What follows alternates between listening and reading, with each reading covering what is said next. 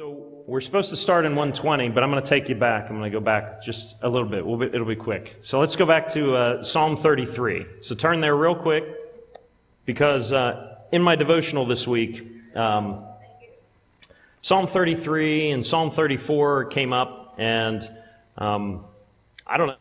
All right, hey, I'm back. it, it just spoke to my spoke to my heart about what we're getting ready to get into. So um, Psalm 33 verse 1, as you're trying to get there. It says, Rejoice in the Lord, O you righteous. For praise for the upright, from the upright is beautiful. Praise the Lord with the harp. Make melody to him with an instrument of ten strings. Sing to him a new song. Play skillfully with a shout of joy. And as we get into this next section of Psalms, we just finished 119, and we're now getting into 120. Uh, these verses kind of came to light for me. Um, it says, Sing to him a new song. And this is a phrase, it's really cool. We, we see multiple times in the Psalms, and we see it all the way to the end of the book of Revelation, right? It says that they sang a new song. And, you know, why do we sing a new song? That, that's what's happening because God continues to demonstrate his goodness and his power to every generation. Just think about that. That every generation has had new songs that are coming along because God continues to do a mighty work in people's lives. And so we, we see songs today that are a thousand years ago, they weren't singing anything like we were singing, but we're proclaiming the same things about God, right? Because God is doing something. The people of God continue to see this amazing stuff happening, and we'll continue to sing new songs moving out into the future because God is faithful and He's going to keep doing amazing things. So you don't even have to flip that far. Psalm 34, verse 3. Then in Psalm 34, verse 3, it says, Oh, magnify the Lord with me, and let us exalt his name together. So now we see a call to join together in singing these songs. So let us, it says, let us exalt. There's something about joining together with other believers and exalting the name of the Lord, right? It's really you know, fellow believers, it really encourages our hearts. Uh, it causes us to see God's goodness in the lives of everybody around us. God is doing something miraculous. And so when we get into Psalm 120 through 134, these are called the songs of ascent. And so these are, could be called, depends on what your Bible says, but we may have songs of ascent, the gradual psalms, the 15 psalms, the songs of degrees, um, songs of steps, songs for going up to worship or the pilgrim songs. Those were all the ones that uh, came up. So, so scholars say that they sang these songs on the during the three festivals that they would go up, the three required feasts when they would head to Jerusalem. So that would be Passover, Pentecost, and the Feast of Tabernacles. They go to Jerusalem for around seven days, and Josephus tells us that there would be two million people in Jerusalem. If you've seen Jerusalem or been around Jerusalem, not very big, and you're talking two million people coming there. Two million people crowded in. Um, some people believe that these songs were also sung when the Levites would walk up the 15 steps to the temple in Jerusalem. So you have that, you have that going on. Um, so they're compiled from different times. So they're all compiled and was kind of made into a little hymnal of 15 psalms, 120 through uh, 134. And um, so you see some stuff that makes it believe that some of the things coming out of uh, the Babylonian captivity. We see some things in Nehemiah and Ezra's time that they believe that some of these were compiled from that time. They're all poetic, they're brief, and they tend to lend themselves to having, uh, like, you could do chants. So you're walking along with a group of people. You could sing them in, in unison really well. And they're all, this is one of the interesting things that's cool about all these Psalms, they're all filled with hope. So there's hope in the Lord. So why the songs of ascent? We talk about it all the time, but Jerusalem, higher elevation. So they're all ascending, heading up into Jerusalem. The, the whole congregation, families, we see that joined together, the big caravans. And we see it in Luke 2. Jesus gets left in Jerusalem three days later. Huge caravans of people. So we, we've seen that there. Had to be a joyous time, right? Um, these songs would be marched. And I think about like um, military, you know, cadence. Um, I almost feel like it's, you know, we, nowadays it's put the playlist on and we're going to go, you know, like who's in charge of the radio? Well, now this is, this is sort of what was going on at this time. But we'll see the hope and the reflection of what God has done in these Psalms and what the hope that they continue to have as they move forward, saying God's going to continue to do some things. So it's really cool stuff. So we can look at Psalm 120. And in my Bible, it says, a plea for relief from bitter foes. Verse 1 In my distress, I cried to the Lord, and he heard me. So just imagine singing this as you're going on the way to Jerusalem. In his distress, he didn't call his friends or complain to his family. He sought the Lord. And, and the Lord hears when we sincerely come before him, come to him. Um, Psalmist has a proper view of God. He knows who's going to take care of him. Um, Who's going to take care of these times of stress? Too many times when distress comes, you know, we tend to turn to worry. And but this psalmist starts with recalling how God had helped, and he continues to answer that. Verse 2, he says, Deliver my soul, O Lord, from lying lips and from a deceitful tongue. So there were people coming against him. Um, they were slandering him, falsely accusing him. And being falsely accused is, you know, it kills us. You know, it'll happen in, in this world. Christ was most famously being falsely accused. And so we can expect it. 2 Timothy 3 says, All who desire to live a godly life will suffer persecution, but we don't lash out. We turn to the Lord, just like the psalmist here. Verse 3 says, What shall be given to you? Oh, what shall be done to you, you false tongue? Sharp arrows of the warrior with coals of the broom tree. So the psalmist knows that God's going to punish um, God's going to come with these sharp arrows of judgment. And if you look up the broom tree, the broom tree was this tree that it's bush that's whose roots made excellent charcoal. So you, the vision, the, the image here is that God's judgment, this fiery judgment, is going to come upon the psalmist's enemies. And when God brings judgment, he doesn't do it half heartedly. He's going to bring total judgment. It won't be half hearted. He's going to bring deliverance. Verse 5 says, Woe is me! That I dwell in Meshech, that I dwell among the tents of Kedar. My soul has dwelt too long with one who hates peace. I am for peace, but when I speak, they are for war. So Meshech, just to give you some, Meshech is in Central Asia. It's a Gentile nation. You have Kedar, that's in Arabia, and these were the people, the descendants of Ishmael. So we have both places were inhabited by barbarians, pagans, that sort of thing, and and both considered enemies of the Jews. So the, the psalmist is saying he was dwelling among people who were ungodly. We see that. And so we dwell among the people who are ungodly in this world. If, we, if you're wishing to follow after God, this is the same sort of things that are going to happen in your life. The psalmist was for peace, and yet aligning yourselves with Scripture is going to be countercultural. We're, we're not going to find peace. One of the ways the fruits of the fruit of the Spirit manifests itself is is in a desire for peace. That's what happens in our lives. The psalmist was for peace, he was a follower of God. But as much as we hear cries for peace in our culture, we're not, the, the peace that happens in this world is temporary. There's always that always that time that there's going to be it's never really peace they're just bringing things that are temporary there's always a temporary peace but ultimately it's only going to come. Peace will only come when Christ returns. And we have the Prince of Peace returning. Christ will bring the real peace, and there'll be no more threat of unrest. But there's a spiritual battle being, uh, being waged today. Thankfully, the gospel of Jesus Christ brings peace, right? Christ made a way, brought words of peace um, through a call to repentance. That's what ends up happening. But he was despised and rejected by men and we see that Christ was for peace and they were for war. It's the same sorts of things. So we can see why a psalm like this would be a song of ascent, right? They would be singing this as they're heading to Jerusalem. They'd be encouraged to remember that God's goodness to them along the way. They were making a point of remembering his faithfulness. You know, as, as they're marching along, say, I want to remember God's faithfulness. They would be rejoicing as they moved away from those who were contrary to them, that, that he was living in ungodly places and he's moving towards where he's going to get to worship the Lord. And that's an encouragement for us today, that God's faithfulness to, to hear us in times when people are coming against us, when we leave the persecution of the world and join together as a group like this.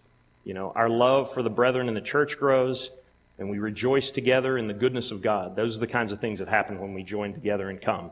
So we get to Psalm 121. And it says, um, God, the help of those who seek him, a song of ascents. It says, I will lift my eyes to the hills, from whence comes my help. In verse 1 um, speaks of looking towards the hills, and this verse is often quoted.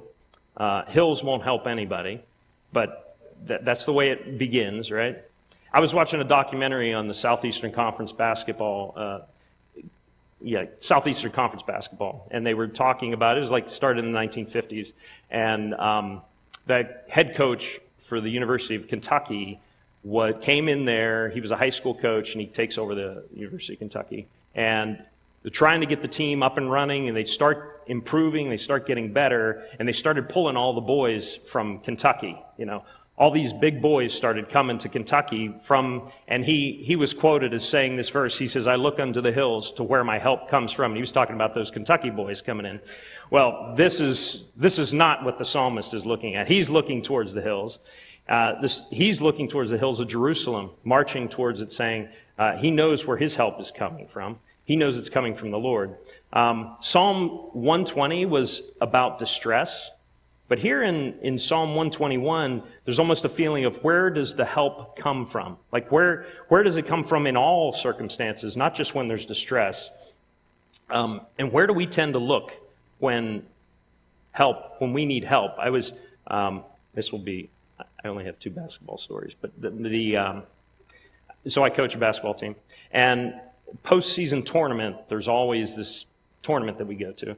And um, so, you know, we're trying to get, I didn't have that many boys on my team, but I said, okay, the best thing for me to do is get an Airbnb about a month and a half before the tournament, um, before you had to sign up for the tournament, before the close off date. And I said, okay, I'm going to, I'm going to get the Airbnb because like I checked two days earlier and we lost the house we were going to get into. So I said, I'm, I'm paying for this house. Kids are all going to reimburse. We talked to the parents about it. So $1,200, throw it down. They're going to all join in and pay for this house. I said, okay. So I put that down. I text the, um, the athletic director and I say, hey, um, just so you know, I got 48 hours before I lose my money on this house. So 48 hours, put my money in. I said, could you make sure that we get into the tournament? It's basically go on the website, put a few things in, and pay for it. That was, that was all you had to do. So time passes, our season ends. I'm sitting there going, I should have gotten an email about turning in the boys' like medical forms or any of that stuff. I text the AD. I say, hey, did you ever hear from them? He goes, no. So, long story short, which is already too long, but I, I reach out to the, uh, the guy who runs the tournament. And I said, hey, you got, do you have us? He goes, no, you're not in the system. And I'm like, unbelievable. Well, at this point, I'm like, out. Like, I can only get half the money back. Okay. So he says, but there's a couple people that might be able to, a couple teams might not show up. So um, if you put your stuff in, get your boys in, put all their forms in, all this stuff, he says, we'll refund you if you can't get you in, but there's a chance in a couple days we might be able to do it. And I'm going, I'm just like frustrated. And I go, okay, what, whatever. So I, I reach, so I reach out to my, this is, this is where we get to the Bible. I reach out to my um, assistant coach and I say, can you believe this? And I'm like, da, da, da, da, whatever about it all. And he goes, hmm, sounds like we need to pray. And you want to talk about something that jerked me back to reality. I went, you are absolutely right. That is what we should be doing in this moment. This, is, this wasn't the devil coming against me. This was just the regular things of life that come up. And my heart, my mind was, Mike's going to solve this thing.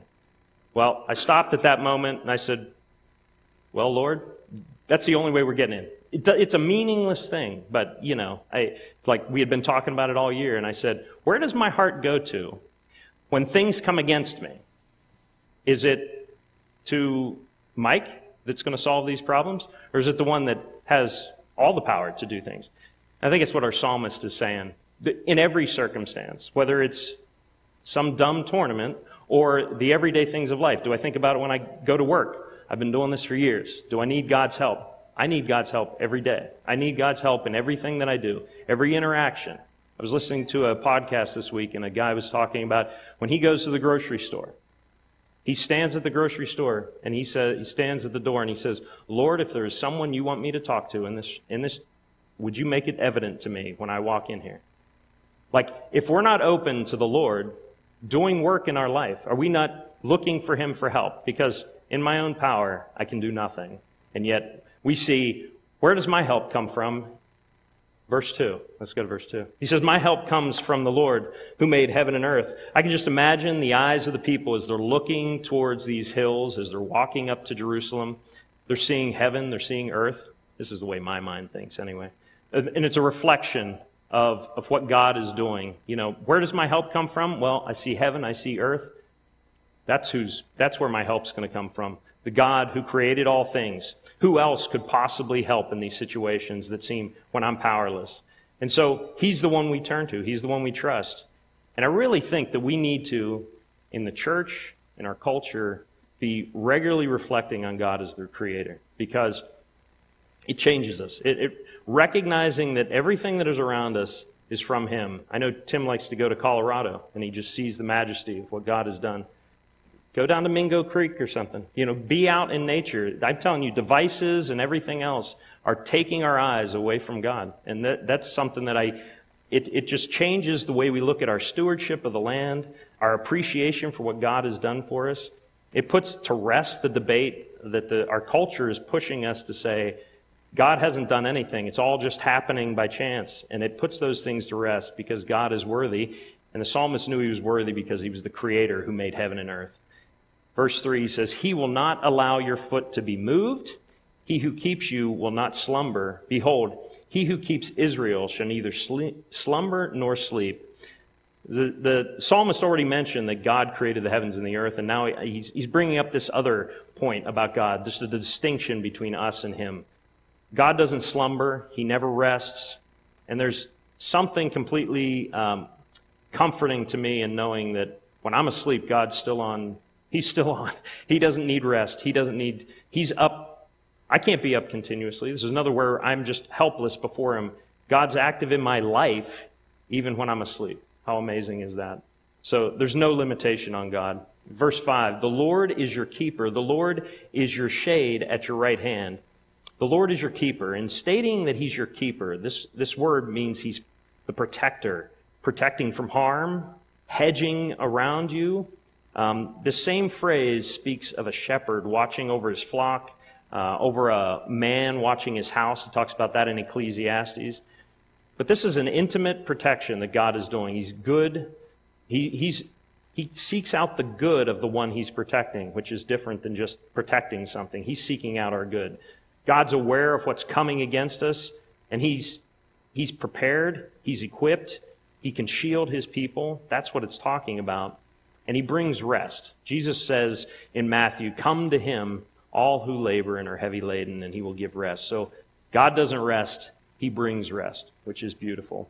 And he uses a couple examples here uh, of the protection. The Lord is your shade at your right hand. And the right hand in Scripture always speaks of strength and but the right hand was always exposed in battle, too. The shield was on the left and on the right. So now we're thinking strength, and God's protecting even what we believe is our strength. He's protecting that.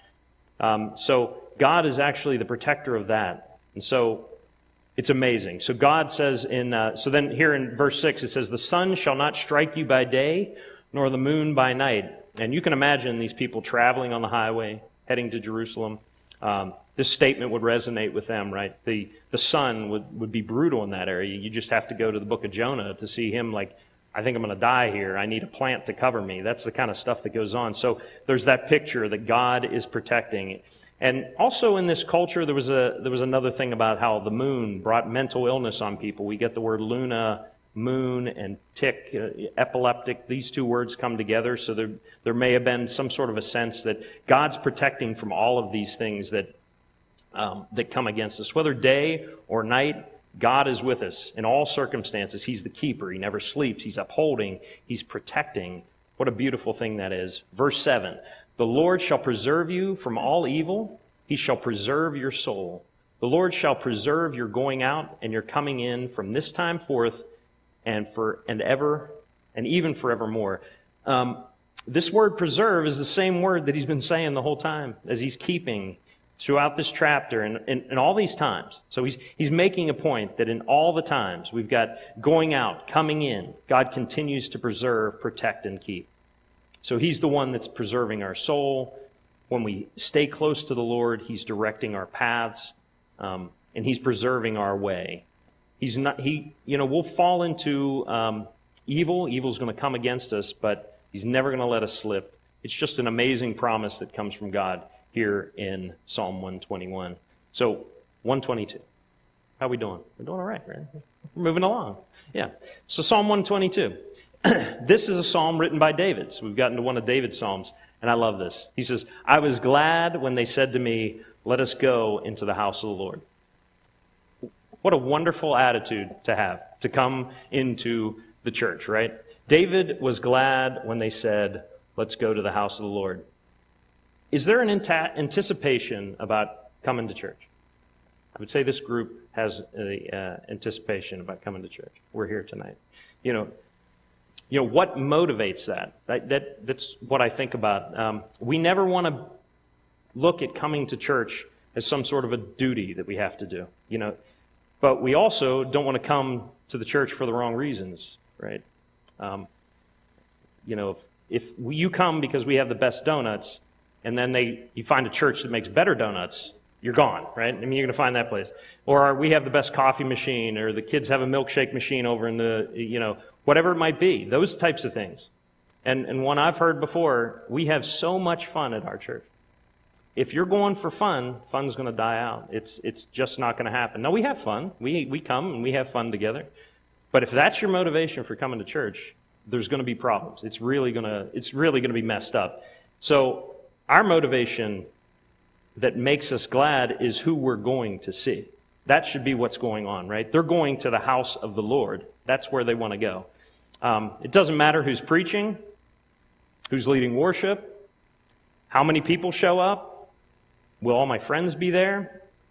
Um, my wife and I, at, when we when we grad, when we first got married, we moved back to Pittsburgh, and um, we had grown up in the same church for our whole, you know, that's where we went to school together, you know, we, you know, we got married when we were babies. No.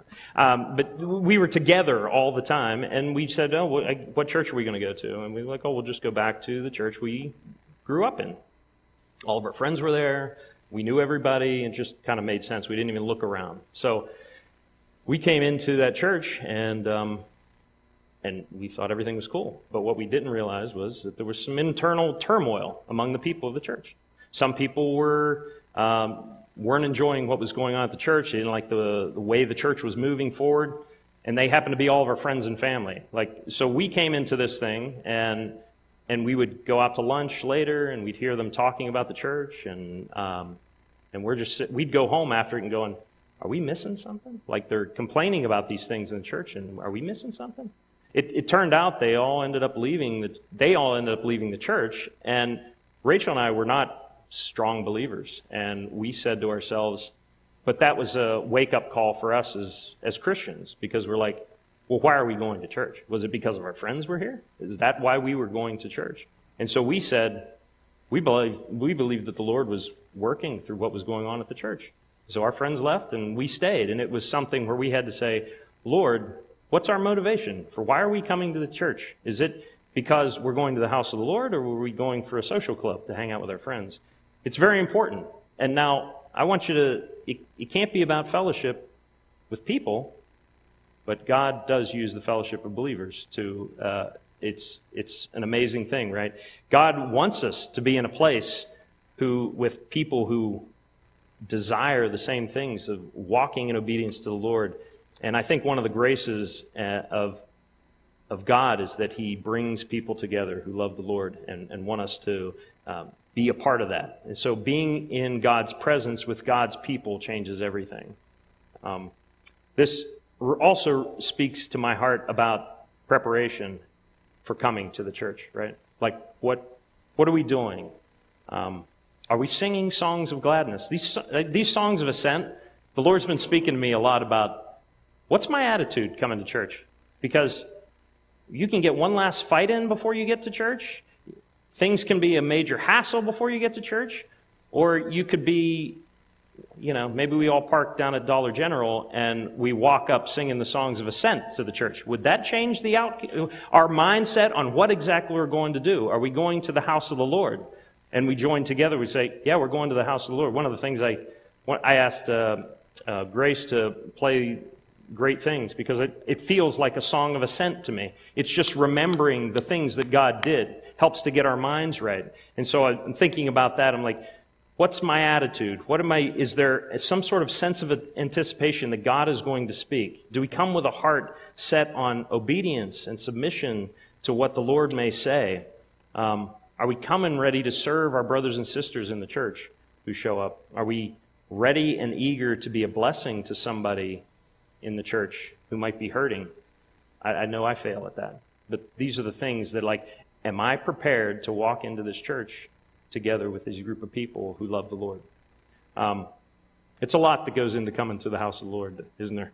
And so, but we come because of how He has been transforming our lives and we love him and we want to be here. So if our heart, this is, this is a quote I saw, it said, if our heart is set on the Lord, the journey is filled with joy, right?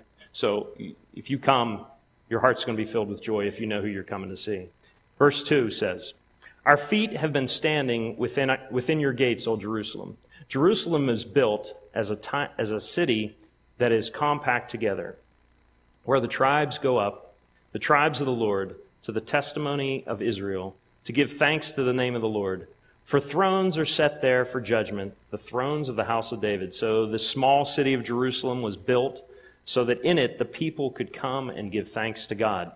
Uh, the Lord had told the people that He's going to make a central place where they would come and worship. That was going to be Jerusalem. And one huge aspect of coming together in worship is giving, th- giving Him thanks.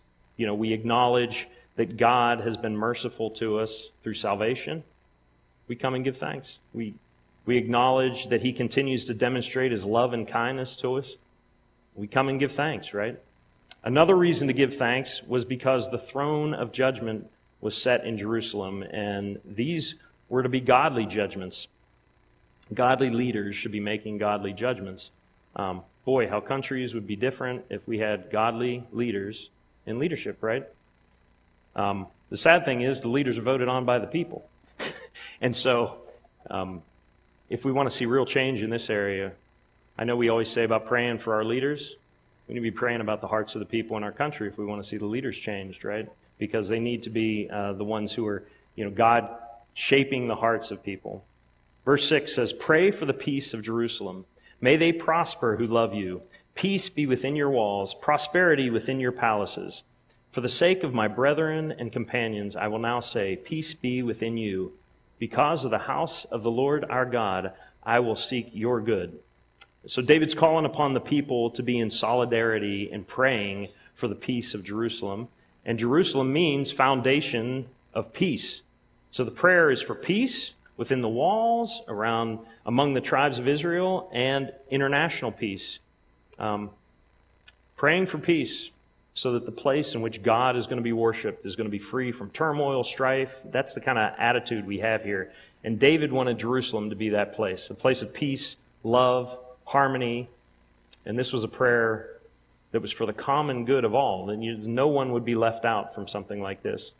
Prosperity here, I don't think, is necessarily financial, although we've seen that when we pray for, you know, one of the reasons I think our country has flourished. We've always kind of backed Israel. And so um, I think some of that comes along with this, that there's prosperity in helping, but the desire is that all the brethren, their companions, may be able to see and experience this peace. And David was somebody, when we think about David's life, who uh, could relate to a need for peace. I mean, he was constantly in this mode of trying to have peace somewhere. And when we pray for the peace of Jerusalem, we're ultimately praying for Christ to return right? because we want that peace, ultimate peace. So, Psalm 123. Um, the whole point of going to the house of the Lord was to see the Lord.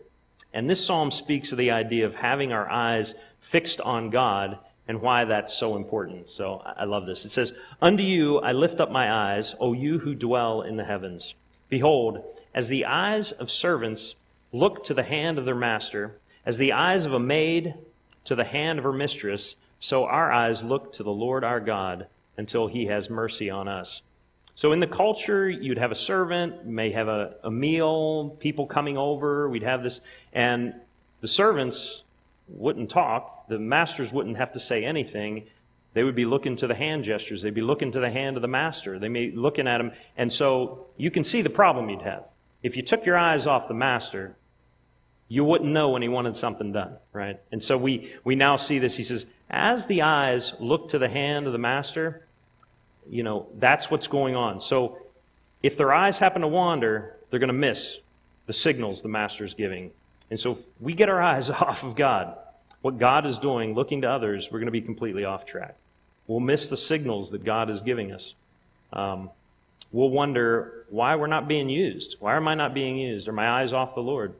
Um, but if we put our eyes on the Lord, we're going to know what He wants us to do. That's, that's the way this thing works. Keep your eyes focused on the Lord. So, we got to stay in the Word, um, looking at what the Lord does in His Word, seeing how Christ interacted with people.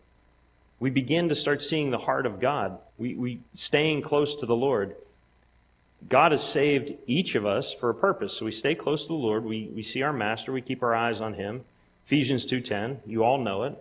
We're his workmanship, created in Christ Jesus for good works, which God prepared beforehand that we should walk in them. So God's going to equip. He's going to uh, instruct and guide in all these things. And he wants us to do, he's, he's saved us unto good works. And we need to keep our eyes fixed on the Lord day in and day out Pray about falling in love with the Word of God. We just came through Psalm 119. We fall in love with the Word of God and, and His instruction. Boy, we keep our eyes focused on, on, on who He is and what He wants us to do. Verse 3 says, Have mercy on us, O Lord. Have mercy on us, for we are exceedingly filled with contempt. Our soul is exceedingly filled with the scorn of those who are at ease, with the contempt of the proud. Now the psalmist calls on his master who's, um, who he's been looking to for mercy. And there isn't much that can be done um, to deal with these issues in and of ourselves when we've got scorn and contempt coming against us. It seems even worse when he, he's talking about the, those who are proud, those the prideful, looking on us in scorn. They seem to flourish. It's, tough, but we, we know that the mercy of God overcomes the contempt of the proud, so we can, we can look to him. And what, what great promises to reflect on when we're, whether we're journeying to and from Jerusalem or whether we're going to and from our home. God wants us uh, to look to Him, keep our eyes set on Him. Psalm 124. This psalm testifies to the difference it makes for the Lord to be on the side of the believer. Um, this is another psalm by David. Historically, this psalm is believed to be when David faced a great army probably the Philistines after they had defeated Saul and Jonathan and killed them both. And so now he says this If it had not been the Lord who was on our side, let Israel now say, If it had not been the Lord who was on our side, when men rose up against us, then they would have swallowed us alive. When their wrath was kindled against us, then the waters would have overwhelmed us. The stream would have gone over our soul then the swollen waters would have gone over our soul. David repeats that first line twice, and I don't want us to pass that by because he states it, and then he calls on all Israel to say it. Um, this wasn't just a reflection for David, he wanted them to know. This was a reflection for all Israel that they needed to think on, you know, what would it have been like if God had not been on their side? Um, you got the chosen man uh, to be king by God, and you got the chosen people of God. This is a king and a people that would have been easily wiped out. We see it happening all the time. The odds were always against them. Um, God was always faithful, though. And I think David's trying to draw their attention to how gracious, loving, and faithful God has been. And I think we could all look back on our lives and say, without God being on my side, where would I be? You know, where would we be without God being on our side? Um, that, that drives us to worship. That, that drives us into this mode of coming um, before the Lord and in these songs of ascent. I know uh, when I look on, back on situations in my life, um, sometimes you can you can do these things and you'll start playing through like what ifs, you know. Um, but God's done a work and brought me through a rough place. But in my mind, I still go back and reflect and go, "Oh my goodness, what would have happened? What would have happened?" Uh, a lot of times you become obsessed with that kind of thing, but the might have beens. But David's not reflecting in that manner here. He, he's, he is so, um, and these are situations, and Rachel and I were talking about just, you know, when are situations In verse 2, it says, they rose up against him. So it's this imagery of sudden ambush, an unexpected situation, a sneak attack, something like that rising up. So it was so bad that they would have been completely wiped out.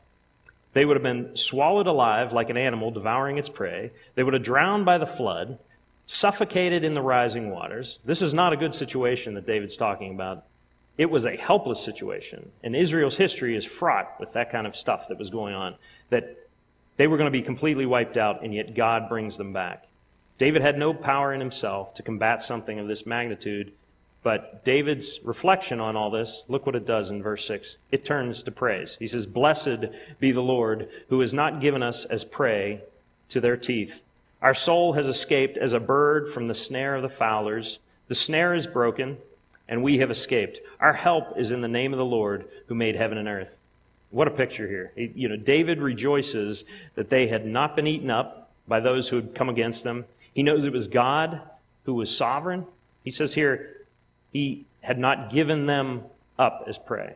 You know, he understood the sovereignty of God, that it was in God's hands. He was over all things. A fowler was somebody who hunts wild, wild birds for food. It just reminds me of 1 Peter 5 8 says, Be sober, be uh, vigilant because your adversary, the devil, walks about like a roaring lion seeking whom he may devour.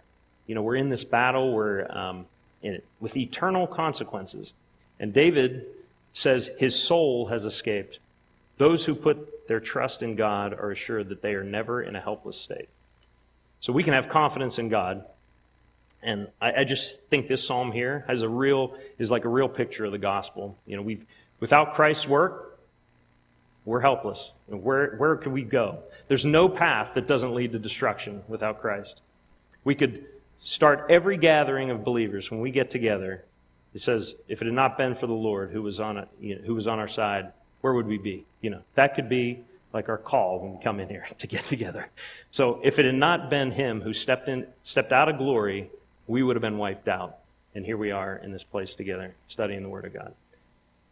So let's do Psalm 125. so it's believed that this psalm was probably composed during the post exile period of Ezra and Nehemiah.